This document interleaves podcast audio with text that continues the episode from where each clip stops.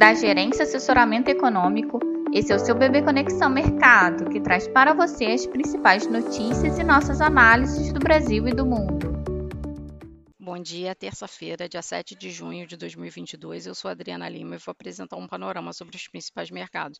Em mais um dia de agenda esvaziada nos Estados Unidos, os ativos operam em cautela no aguardo dos eventos mais relevantes da semana. Para o dia, na agenda dos Estados Unidos, a secretária do Tesouro, Janet Yellen, testemunha no Senado sobre o orçamento fiscal de 2023 a partir das 11 horas. Entretanto, esse é um evento que não está muito no foco dos investidores.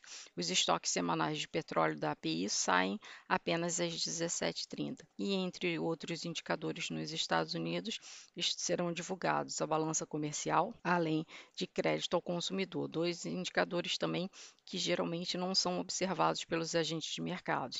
Sendo assim, os investidores hoje já sinalizam um viés mais cauteloso no dia, no aguardo da agenda mais relevante da semana, a destacar a reunião do Banco Central Europeu na quinta-feira, dia 9, e a divulgação da inflação ao consumidor, o CPI, nos Estados Unidos na sexta-feira, dia 10. Hoje, na Alemanha, as encomendas à indústria de abril apontaram retração de 2,7%, bem abaixo das estimativas de mercado, que esperavam uma recuperação de 0,4% após o resultado de retração acentuada de 4,7% no mês anterior. No Reino Unido, o PMI de serviço de maio desacelerou para 53,4 pontos de 58,9 pontos em abril, mas ficou acima da preliminar, que era de 51,8 pontos. O PMI composto de maio também ficou acima da leitura preliminar de 51,8 pontos e registrou alta para 53,1. Ainda no Reino Unido, o primeiro-ministro Boris Johnson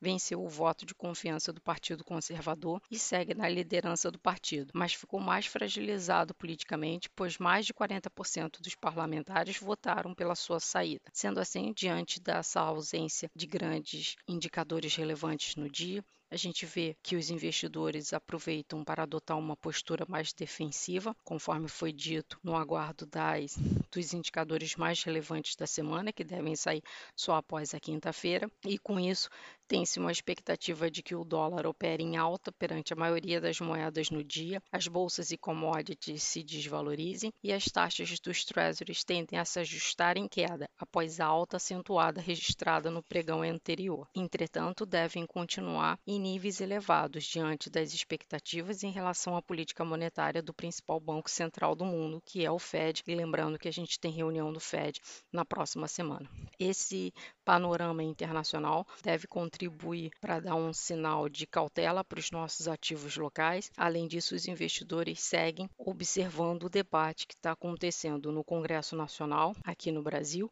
em relação às medidas para conter a alta dos combustíveis e da energia elétrica. Todo o debate continua sendo pautado pela expectativa de algum subsídio ou até mesmo de limitação de alíquotas de ICMS e outros impostos sobre essa, esses produtos para tentar conter a alta inflacionária. Entretanto, pode trazer algum tipo de efeito fiscal negativo, impacto fiscal para o quadro que já é debilitado. Com isso, a nossa expectativa para o dia é que o dólar se valorize frente ao real, os juros agreguem prêmios de risco e Ibovespa opere em queda seguindo as bolsas e commodities globais. Desejamos a todos um bom dia e bons negócios.